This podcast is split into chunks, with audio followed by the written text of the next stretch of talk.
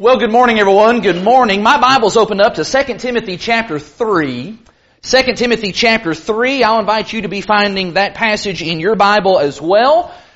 We'll be reading a lot in the Bible. We'll be in a number of different places, but 2 Timothy the third chapter is where we're going to launch from and really it will undergird and provide the foundation for everything that we're going to talk about over the course of these next few minutes.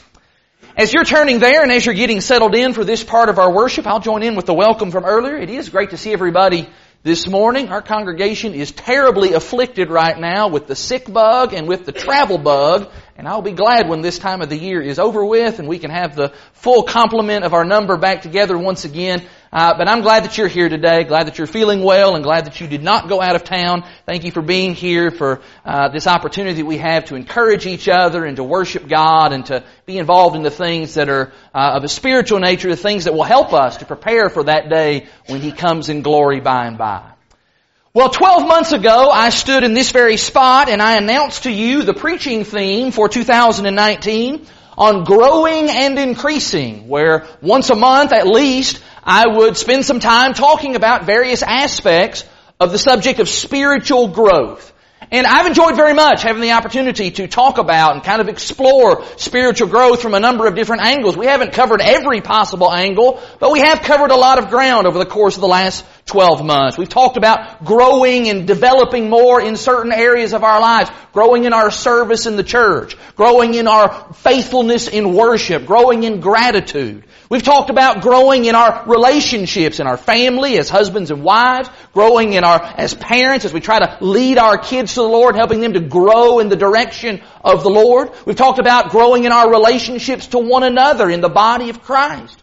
We've talked about how certain things hinder and stunt our growth, and we've talked about how other things help our growth. Even unexpected things can help our growth, like evangelism helps us to grow. Trials help us to grow. We've talked about growth on a personal and individual level. We've talked about growth as it pertains to a collective, on the church collective level. This morning I'm going to try to tie all of that together and bring all of it to a conclusion, but I do need you to know that this will not be the last time that I preach on growth and various aspects of growth. I've got a bunch of other ideas for growth sermons. I needed to just fit the ones that I could in this year. We'll talk about growth again as time goes on. And really even this morning's sermon as we bring this series to a conclusion, in many ways it's not a conclusion. In many ways this morning this is just a beginning is I want to talk about some things that will help to facilitate even more growth specifically as we're about to begin a brand new year. And so read with me if you will in 2 Timothy chapter 3, this is verses 16 and 17. In 2 Timothy 3, 16 and 17, the apostle Paul writes there, all scripture is breathed out by God, and it is profitable for teaching, for reproof, for correction, and for training in righteousness, that the man of God may be complete, equipped for every good work. What's the one thing that you could do that would really ramp up your spiritual growth? If there was one activity, one item, one tool that you wanted to make absolutely sure was in your arsenal so that you could grow spiritually, what would that one thing be? What is the most important tool for bringing about growth and spiritual maturity? Now, before you answer that, I want to make clear that there are actually a number of different things that come into play, that are brought together, that factor in and contribute to making us who and what we are as the disciples of Jesus Christ. There's lots of things that come together to bring about growth. There's things like the providence of God, the local church, prayer, the grace and mercy of the Lord. All kinds of things come together and help us to grow. I want you to understand that. But if I were to go looking for that one thing that's going to help to bring together all of those other vital resources for growth, then I'm probably going to choose that one thing, that tool that Paul recommends to his young brother Timothy in 2 Timothy chapter 3. And what is it, verse 16? It's the scriptures. Paul says that scripture, the word of God will make you, verse 17, it'll make you complete. Your translation may use the word perfect, whole, mature, thoroughly equipped, in plain terms, the Bible, the Bible makes Christians grow.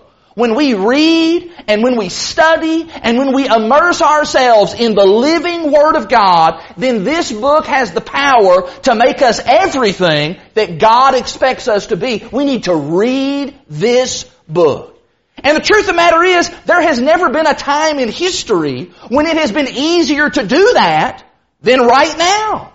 We have the Bible today, think about it, in so many different forms. You can choose what translation of the Bible you want to read, what color of cover you want to read. Mine's getting pretty worn out. I need to pick a new color. You can pick the size of font that you want for your Bible to be. We live in a country as well that affords us a great amount of liberty and freedom to own a Bible, to read a Bible. We can do that publicly. We can do that freely without the fear of being arrested. You don't have to be reading your Bible and be worried and fretting, oh, Somebody's going to take my Bible and throw it on a pile and they're going to burn it. No. In fact, you don't even have to own a paper Bible. We live in a time where you can actually walk around with a digital Bible on your tablet or on your smartphone, which means that for many of us, on most occasions, we're walking around with a copy of the Bible in our pocket at all times. That's amazing.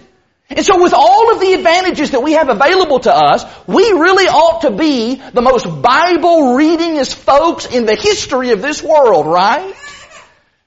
And yet all too often, Bible reading is a struggle, isn't it? Every study that's done, every survey that is done, they all show the same thing. And that is that Christians and people who profess faith in the Lord, all Christians pretty much say unanimously that yes, the Bible is important. That's about a hundred percent across the board. The Bible is important. But then when it comes to actually reading the Bible, eh, that's a different story. One recent survey that I found actually reported that only 16% of Christians said that they read the Bible on a daily basis.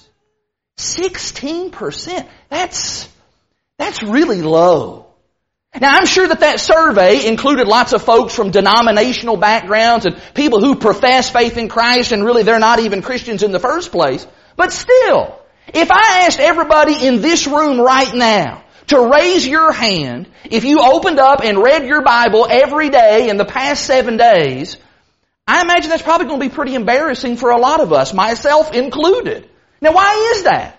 If we believe what 2 Timothy 3, 16 and 17 says, that the Bible can make us that complete, mature disciple that God wants us to be, then why are we not more devoted to the reading of God's Word? Why are we not more committed to that in our regular day-to-day lives? Well, this morning I've got no tricks up my sleeves. I'll let you look. There's no tricks up my sleeves. My purpose and my intent this morning is simple and it is clear. I want to compel all of us, myself included, to ignite or maybe to reignite a passion for a regular daily reading of God's Word. And the way that I want to do that is just by leaning on this theme of growing and increasing one more time. Because I want to share with you three ways that you will grow if you will commit yourself to regular, consistent, yes, I'll say it, daily Bible reading.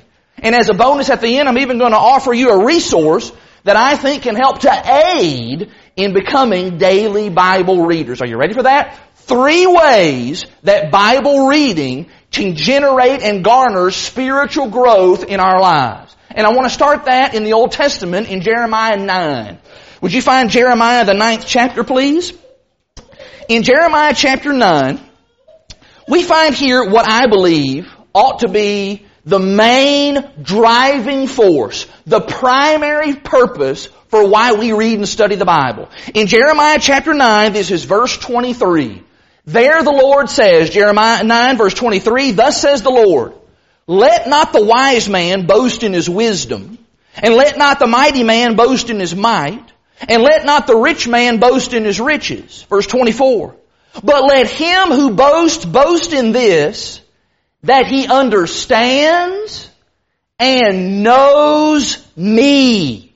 that I am the Lord who practices steadfast love and justice and righteousness in the earth, for in these things I delight, declares the Lord. I'm going to suggest to you that the number one reason that we want to read our Bibles regularly is so that we can, verse 24, know God. So that we can understand God. So that we can grow close to God.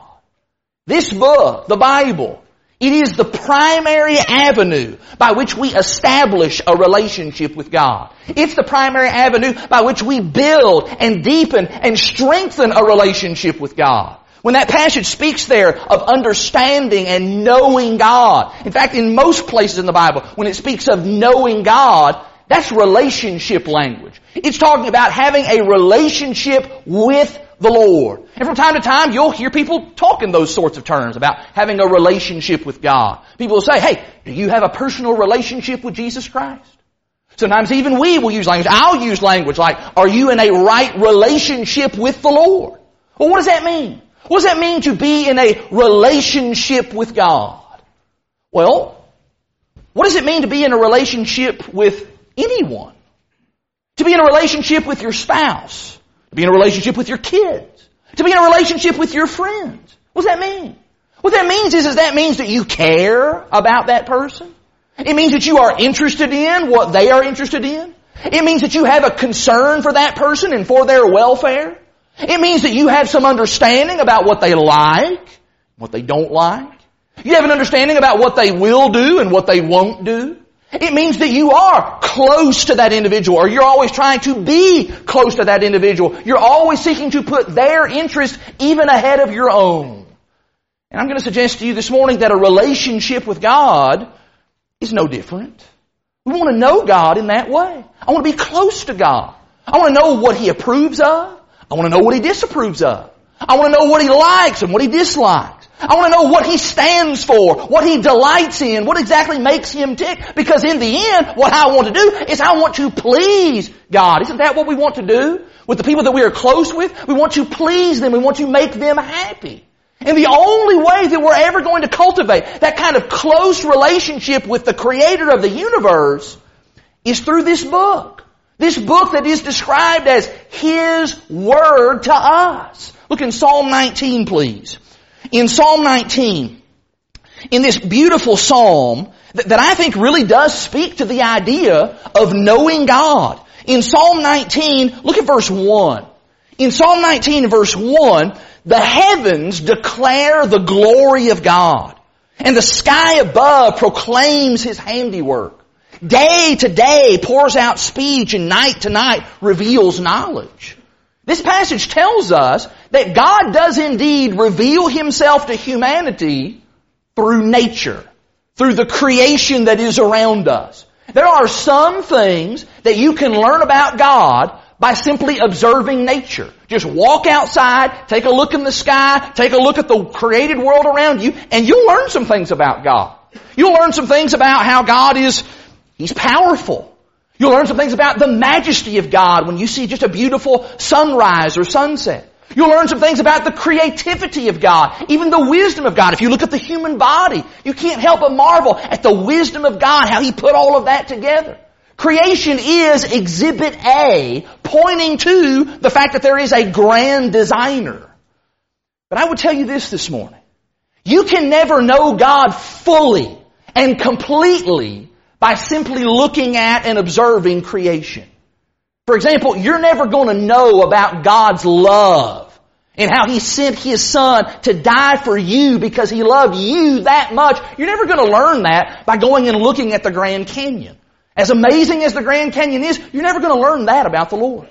You're never going to appreciate the, the, the, manifold just wisdom and awesomeness of God's great plan for your salvation, for my salvation, that unfolded over centuries of time. You're never going to learn and know about that by sitting on a stump watching the sunset. You'll learn some things about God that way, but you're never going to learn that about God. Nature does reveal some things about the Lord, but it doesn't reveal everything.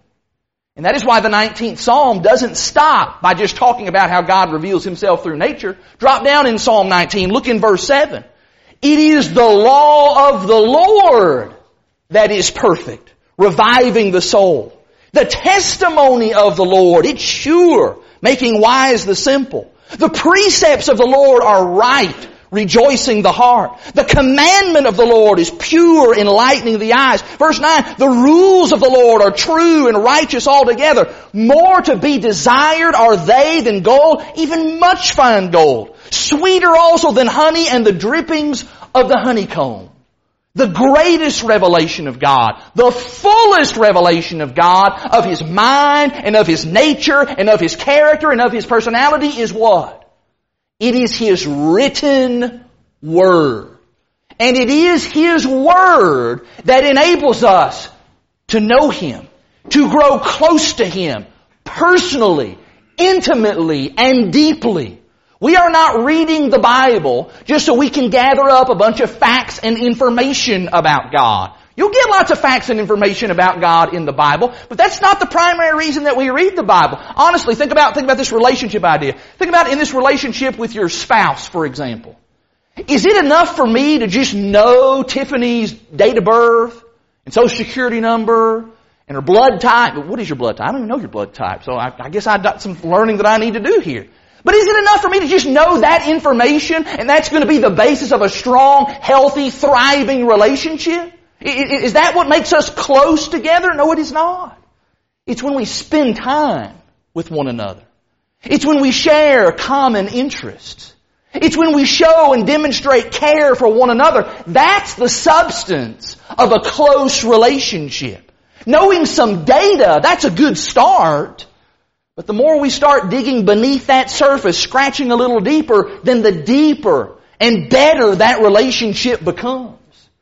And that's really what makes the Bible so amazing when we think about how it's a tool that causes us to, to grow in our relationship to the Lord. Because the Bible is so neat that once we feel like we've got God all figured out, we come to realize that there's so much more to discover. Especially as we progress and grow throughout our lives, and we reach new levels of maturity in our own lives. Man, there's just things about God that I know and understand now and I could not have known 20 years ago. And I can't wait to see if the Lord allows me to live another 20 years, how much better and deeper I'll know Him then. The Bible, there's so many depths to plumb, so much to learn. And so as we spend time with God in His Word, we are coming to know Him better and better each and every day. In fact, can I use another relationship term? We've been talking here about this idea of knowing God, but what about another relationship term that we use quite often? What about the term love? What does Jesus say is the first and greatest commandment in Mark chapter 12 and verse 30? You shall love the Lord your God with all your heart, mind, soul, and strength. Let me give you a news flash. You can't love that which you do not know. Does that make sense? You can't love that which you do not know, which means you cannot truly love God without reading His Word. You can say you love God, you can profess to know God, but if you don't read His Word, the very thing that helps you to know God and grow in your love for Him, then you can't say that you love God.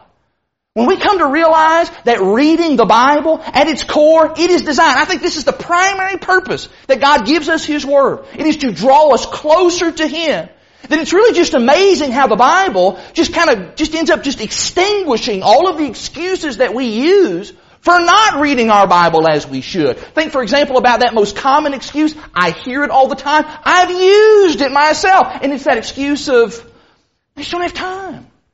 I just don't have time to do that. I'm so busy. Got so much going on at work. It's the holidays. Got so much going on with family. Got so many activities on the, on the docket. I mean, I'm just too busy to read the Bible. What? What? You're too busy for a relationship with God? Really? Are we really ready to say that? I'm too busy for a relationship with my Creator. Try that sometime with your wife. You know, honey, I haven't spoken to you in three weeks, but you know, I'm so busy. How strong is that marriage going to be? Try that with your kids. Hey kids, I, I can really only give you about 40 or 45 minutes twice a week because I'm so busy. That, how strong is that relationship going to be? Not going to be a very strong relationship at all with your kids. Truth of the matter is, sometimes, sometimes we have a stronger relationship with the Kentucky Wildcats basketball team.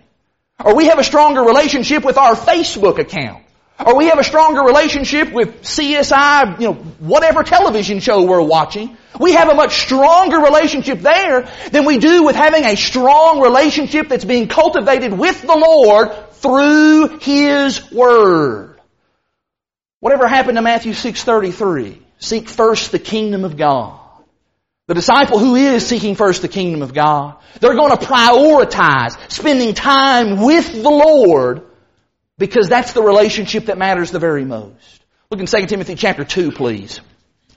In 2 Timothy chapter 2, I'm always impressed when you read 1st and 2nd Timothy just how frequently and regularly Paul gives instructions to Timothy about the relationship that he has with the scriptures, with the Word, because that has direct implications on Timothy's relationship with God himself. In 2 Timothy 2, for example, look in verse 15. 2 Timothy 2 verse 15, he says, do your best to present yourself to God as one approved. A worker who has no need to be ashamed, rightly handling the word of truth.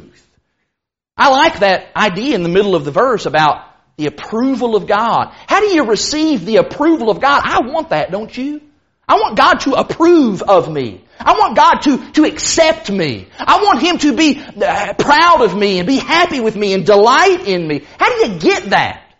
Paul says that you gain the approval of God by being a diligent worker in the Word, in the truth. God is proud of people who will invest the time and the energy to know Him through His Word. And that's what we need to be. We need to be 2 Timothy 2 verse 15 people. Where the Bible is bringing us into closer and closer and closer fellowship with our Creator. Because we are giving diligence to the reading and to the study of His book. I believe this is the main motivation that we need for reading the Bible. And so we can grow our relationship with the Lord. Secondly though, whenever we commit ourselves to regular and consistent Bible reading, that causes us to grow in another way. That causes us to grow in self-discipline. Would you look in 1 Corinthians, the ninth chapter? In 1 Corinthians 9, there Paul extols the virtue of self-discipline. And he even uses himself as a, as an example of self-discipline. In 1 Corinthians chapter 9, Paul's been talking here about having a willingness to make some sacrifices. And so he says in 1 Corinthians 9, beginning of verse 24, Do you not know that in a race, all the runners run, but only one receives the prize? So run that you may obtain it. Every athlete exercises self-control in all things. Now they do it to receive a perishable wreath, but we an imperishable wreath. So I do not run aimlessly. I do not box as one beating the air. But I discipline my body and I keep it under control, lest after preaching to others, I myself should be disqualified. I'll use the illustration here of, of elite athletes. You think of the Olympic athlete and how they want so much to be victorious. They picture and they dream about in their mind, maybe even since they were little kids, that glorious moment of standing up on that podium and receiving that gold medal or receiving that trophy or whatever that prize may be. And they think about it so much and they desire that so much that they're willing to, they're willing to take some extreme measures. They're willing to give up certain things. They're willing to put in the hard time and the hard work and the hard hours.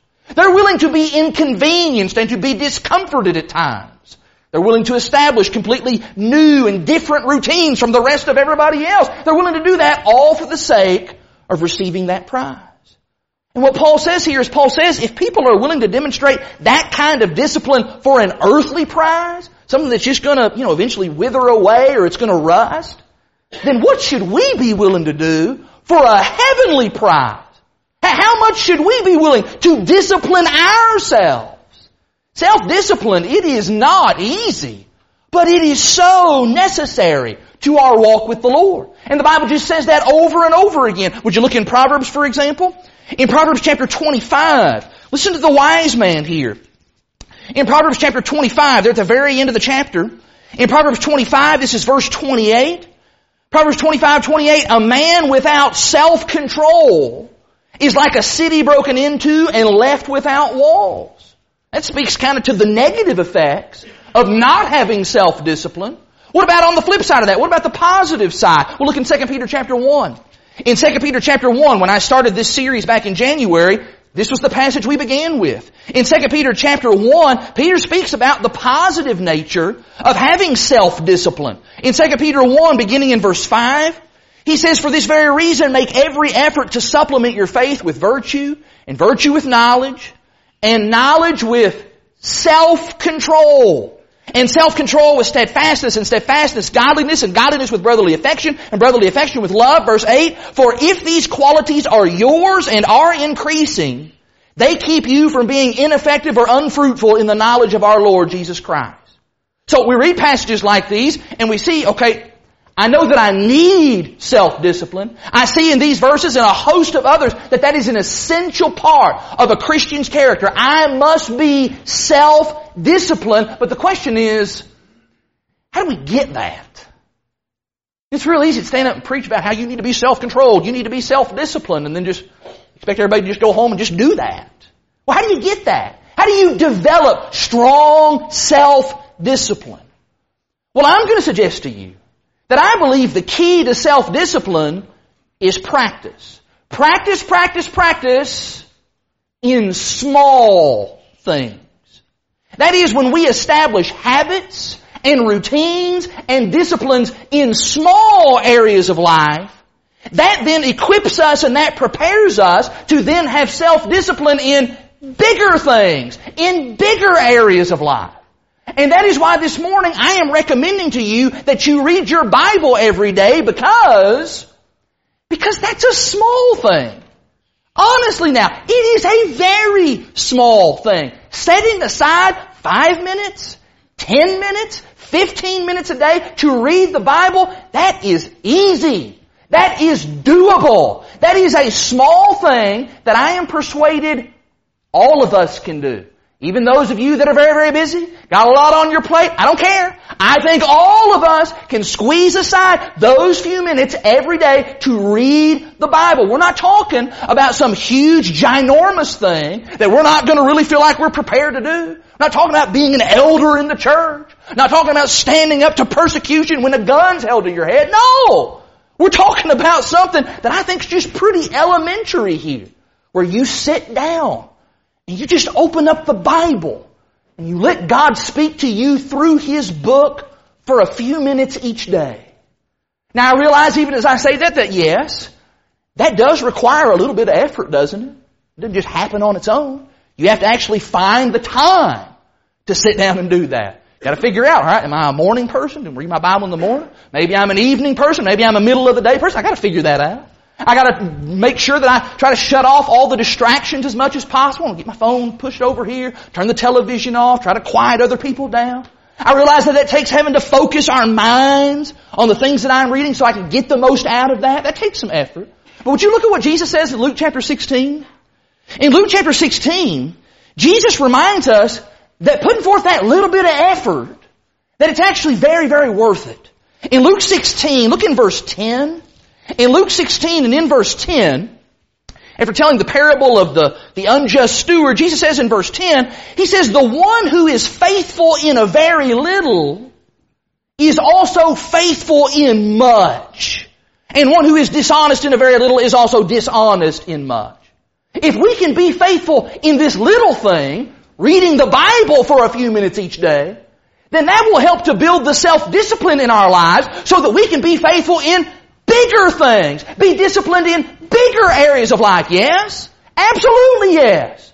And so if you will read your Bible every day in the year 2020, when you get to the end of December, what you're going to see, if you're using one of those Bible reading schedules, you're going to see all those check marks for all those days of the year. And what you're going to come to realize is what? You're going to come to realize, I did that. I was able to do that. I made myself, at the beginning of the year, I made myself an appointment with God, and I stuck with it. I had enough discipline to keep that appointment. I was able to log off of Facebook. I was able to turn off the ball game. I took the time that was necessary to interact with my Lord in His book. I was able to do that. And I was able to sacrifice what maybe was more fun over here. And I was able to kind of shut off and to put down and, and kind of push to the side all these other things that are vying for my attention. I was able to do the thing that was most important. I have some self-discipline. I can do what matters the very most. Bible reading, I believe, is the kind of thing that helps to put our foot on that path to having even greater self-discipline. In many ways, I kind of liken Bible reading. I think I've used this illustration in years past. Bible reading is like brushing your teeth. Brushing your teeth is not a huge thing. It's a small thing. It takes a couple minutes a day. Little kids can do it. Brushing your teeth, it's just not that big of a thing. But you know what? If you don't brush your teeth, bad stuff's going to happen. It may not happen immediately and instantly, but over time, over time you're going to suffer the consequences of that. In the same way, Bible reading, it's not huge. It's a small thing. But if you'll commit to doing it regularly, or if, let me say, if you'll not do it regularly, then your spiritual life is going to suffer. Your soul is going to suffer. But if on the other hand you commit that I am going to do this regularly, then one of the benefits, of the many benefits, is that you are going to grow in self-discipline. And I want you to see that even if you are reading a passage of scripture that doesn't make any sense to you, you don't understand a bit of what you're reading, even if you're reading a passage where I just really can't see the personal application of that, I'm just not really getting a whole lot out of that for me, I'm not, I'm not sure what the takeaway is for me, even if you read those verses and you don't get anything out of it, if nothing else, you still read it, didn't you? You still put forth the effort and you made the time to read. You were self-disciplined. You still got that benefit from it, even if you didn't get anything else from it. That's building self-discipline. And I find that to be just an incredible blessing. And it is a blessing that we will find is helpful and needful for us in every other facet of our lives. Because we're always going to need self-discipline in order to be the kind of disciple that the Lord wants us to be. Which brings me then to this third and final benefit and blessing of things that happen, ways in which we grow when we commit to reading the Bible regularly. And that is thirdly, we'll end up growing in our patience, our perseverance, our stick-to-itiveness. If you're going to have the discipline to read God's Word regularly and consistently, then you're going to need at least a little bit of patience when you come into this. And if you stick with it, what's going to happen on the other end of it is you're going to end up with a whole lot more patience. I wrote in the bulletin about 2 Peter chapter 3 this morning. Would you find that passage with me, please, in 2 Peter chapter 3? There the apostle says these words at the end of 2 Peter chapter 3. This is verse 18. In 2 Peter 3 and verse 18, Peter says, But grow in the grace and the knowledge of our Lord and Savior Jesus Christ. To him be the glory both now and to the day of eternity. Amen. I want you to see that in the imagery of growing, there is the idea of slow processes. Peter does not say, be like lightning in the grace and knowledge of our Lord and Savior Jesus Christ. That's not what he says. Peter instead says, grow. The implication is, this is something that takes time. Nobody goes and plants blueberries one afternoon and then expects they're going to have blueberries in their cereal the next morning. That's not the way that that works. That's not how growth works. In fact, we've already talked about how earlier this year that that's not the way that growth is going to happen. We're going to need to be patient with ourselves.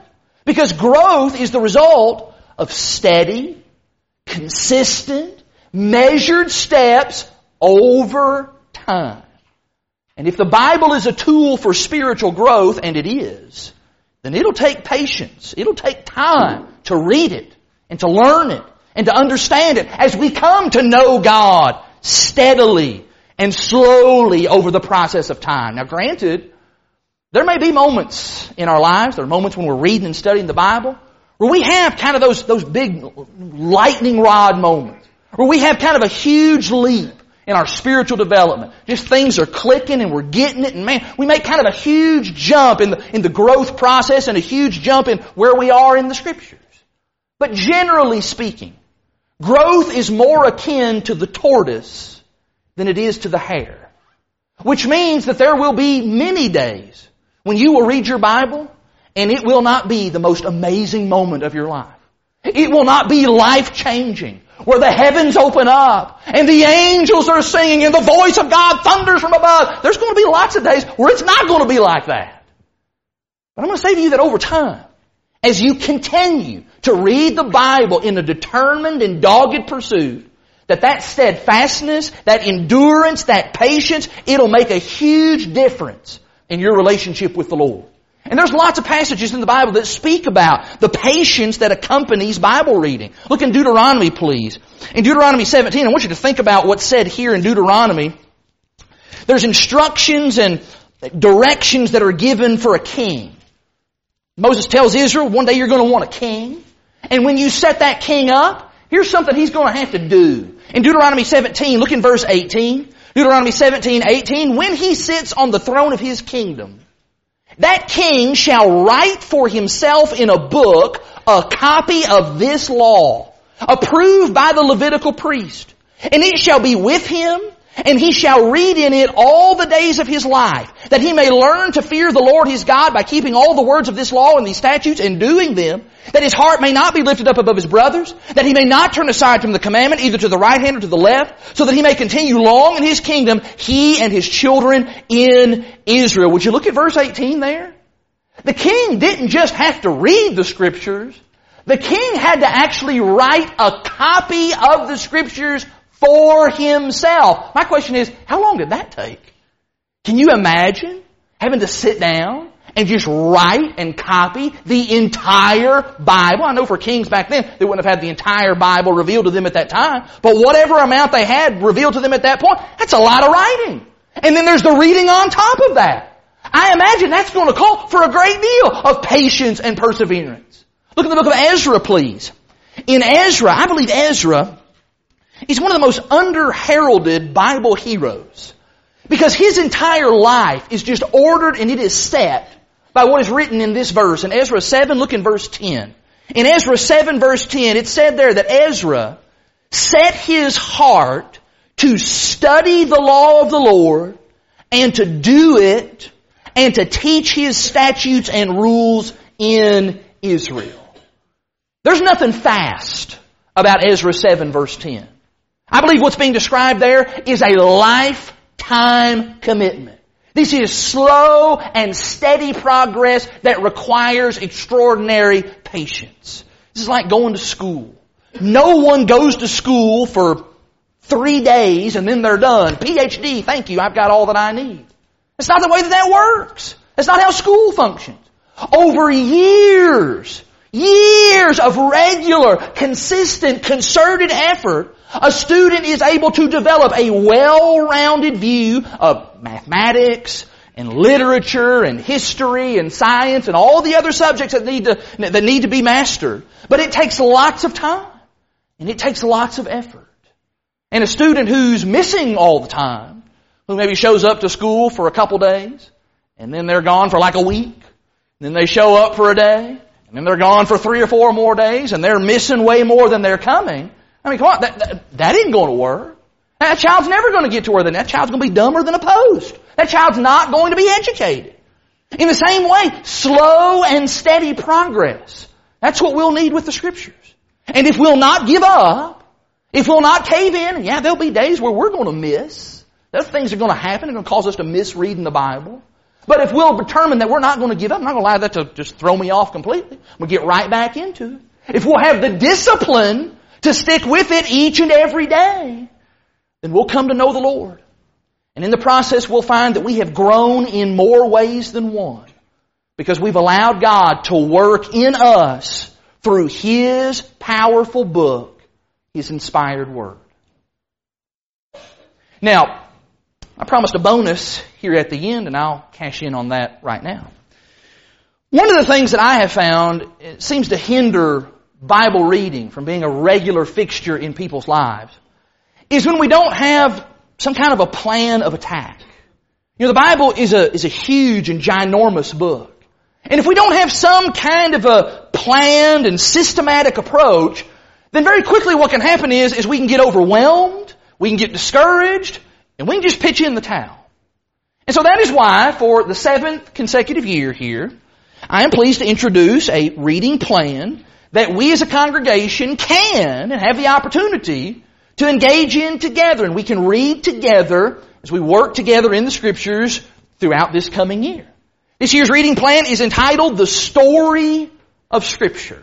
And what makes this reading plan unique is that it chronicles the narrative, the story of the portions of Scripture that are story, the parts that are where there's action, where there's drama, where stuff is happening. And I want to be clear, when I say story, I don't mean that these are made up stories, that these are fictional in any sort of way. No, these are true stories. These stories involve real people who lived in real places, who had relationship and interacted with a real God. And while there certainly is a place for us to take time to read the doctrine that's in Scripture, or to read the poetry that's contained in Scripture, or to read the law that's contained in Scripture, or to read those genealogies in Scripture, and that is important. There's good things that can be gleaned from that. I preached on a genealogy just last Sunday. All Scripture's profitable, Paul says. But I understand also that it is very easy for us to get bogged down in some of those sections of the Bible. And as a result, we end up losing sight of that one main story that the Bible contains. And you do know that the Bible has a unifying story, don't you? It is the story of how God is weaving and stitching throughout time His plan for man's salvation through the sending of His Son, Jesus. And so this year we'll just be reading all of those little small episodes that combined together they end up comprising that one big overarching story. Which means, for example, that this first week, week number one, we'll read Genesis chapter 1, 2, 3, 4, and then we'll jump to Genesis chapter 6. Some of you may be wondering, well, why aren't we reading Genesis chapter 5? Genesis chapter 5, you're skipping a chapter in the Bible. Well, Genesis chapter 5 is one of those big long genealogies. And if you want to read Genesis chapter 5, have at it. Read all, read all you want. Read Chronicles. Read all those genealogies. You can read, I don't want to hinder anybody from reading something in the Bible that they want to read. But for our purposes and what we want to accomplish with this particular reading plan is we want to just follow that story. And that story picks up in Genesis chapter 6 and continues on from there. And so you'll notice there'll be passages that we're skipping and we'll read sections of a chapter and not read an entire chapter. And as has been the case in previous years, you will notice that this is a five day schedule. That allows for maybe a little bit of makeup time if something does come up. Or maybe we decide we want to read something else, something different on those off days of the week. Maybe you'll even, I've done this in times past, maybe you'll kind of order and arrange your reading to kind of coincide with our assembly times. I would do my five day readings on Monday and Tuesday and Thursday and Friday and Saturday because I knew on Wednesdays and Sundays I was going to be reading the Bible in here with the folks in here. So there's some flexibility there in how you organize those readings. Also, not only does it have flexibility, but I think this reading schedule has some doability. Because most days we'll simply read, we'll simply read just one chapter. Now, you may have noticed if you've looked a little bit ahead, when we get over here into the New Testament, the last few weeks of the year, we're going to start doubling up on some chapters. When we read the story of Jesus and we're reading about uh, in the book of Acts, we'll read two or three chapters on some occasions. But for most of the years, it's just it's just one chapter. One chapter of the Bible. Something you can get accomplished in about 10 minutes, 15 minutes a day. In fact, on Friday here of week, week one, we're only going to read eight verses. I mean, how long is that going to take? Two or three minutes at the most, tops, even if you're a really slow reader. You can do that. That's a very doable sort of thing. In addition to the reading schedule itself, I have plans to integrate once again the reading schedule into the Lakeside app. I'm hoping to get that done this afternoon in between services so that that'll be accessible to you even if you don't have this carrying around with you. You can have, if you've got your phone with you and you've got the app on there, you'll have the reading schedule. You can read God's Word at any time. You're sitting in the doctor's office, sitting at the dealership waiting, pull that out. I don't do my Bible reading today. On top of that, the back page of the bulletin will be devoted once again to be kind of the reader's companion for that week's reading. Just some notes and some insights and kind of some high points, maybe some thought questions that'll help assist you as you read along in that particular week. And then lastly, this year I do plan to do several sermons that are in conjunction with the reading plan. Now, I didn't do that in 2019 as we were doing this topical reading plan. It was kind of hard to kind of look ahead and see where was what and schedule some things. But since I know where we're going from Genesis on through the book of Acts, I've been able to look ahead and I've already got about a half dozen sermons kind of plotted on the calendar where I want to preach on that. That story's got some things in it I want to talk about and I want to preach on that. It's a couple times actually in the last couple months, I gave Cody a sermon title to put out on the sign outside, and then he noticed that I had changed it, and he asked why I changed it. Well, I realized I could use that next year to go along with the reading plan. So I've got some stuff stockpiled up, and I want to do that to try to encourage you to stick with the reading and be involved in the things that we're doing as we read together in God's Word. Now I say this every year, and I'm going to say it again this year. No one here is obligated to use this reading plan. I am hoping that you will use this reading plan because a lot of time and a lot of ink has went in to creating these reading plans. But no one is required to use this schedule. I do think, however, that there are some benefits to us all using the same reading plan. That provides accountability amongst us. That provides hopefully some encouragement. Maybe we're talking about the things that we are reading together. Those are things that we can help each other to be more devoted in reading the Bible. But if you choose not to pick up one of these little trifold brochures as you leave today, I'm not going to get mad at you. I'm not going to think of you as being less than a Christian. However, if you do choose this morning not to appropriate the truths that we presented just a few moments ago, if you choose not to appropriate those truths into your life and choose to become a regular, diligent reader of God's Word, then I will be incredibly disappointed. And more importantly, God will be disappointed. And maybe even more importantly than that, you will deprive yourself of the wonderful benefits and opportunities that you have right before you to grow. And that's not just Josh McKibben's verdict. That's an apostle's verdict. In 1 Peter chapter 2 and in verse 2, there the apostle Peter says, as newborn babes, you ought to desire the sincere milk of the word that you may grow thereby. I do believe that there are many things that come together and factor together to help us grow spiritually. But I also believe that it is the Bible, the Word of God, that serves as the catalyst to bringing all those other things into the mix that helps us to grow. That is why we must be determined to read this book, to study this book, to understand this book, and ultimately to live this book so that we can grow thereby and we can be complete. Now, as we extend the invitation of the Lord, if you're not a Christian, man, you, you really need to spend some time in the Bible. You need to understand some things that the Bible reveals to us. How, first of all, that you are a sinner. All have sinned and fall short of the glory of God, Romans says. And once you come to that understanding, as the Bible reveals that to you, then hopefully you're going to come to want to find out, well, how do I rectify that? How can those sins be taken care of? How can I be in that right relationship with God? And as you open the Bible and as you study, what you'll find is that God has indeed provided a very simple and wonderful plan in order for you to be saved. And it does begin by hearing, knowing, learning some things about God, about His Son, by believing that Jesus is His Son, by confessing that before others, by repenting, turning away from sin and turning to the Lord, and then by being baptized, being immersed in water for the forgiveness of your sins. That unites you with Christ. It puts you in Him, puts you in God's family. You can rise out of that water to have your sins knowing that they're all washed away. You've been cleansed. You've been made whole. You've been made pure. You are now a Christian.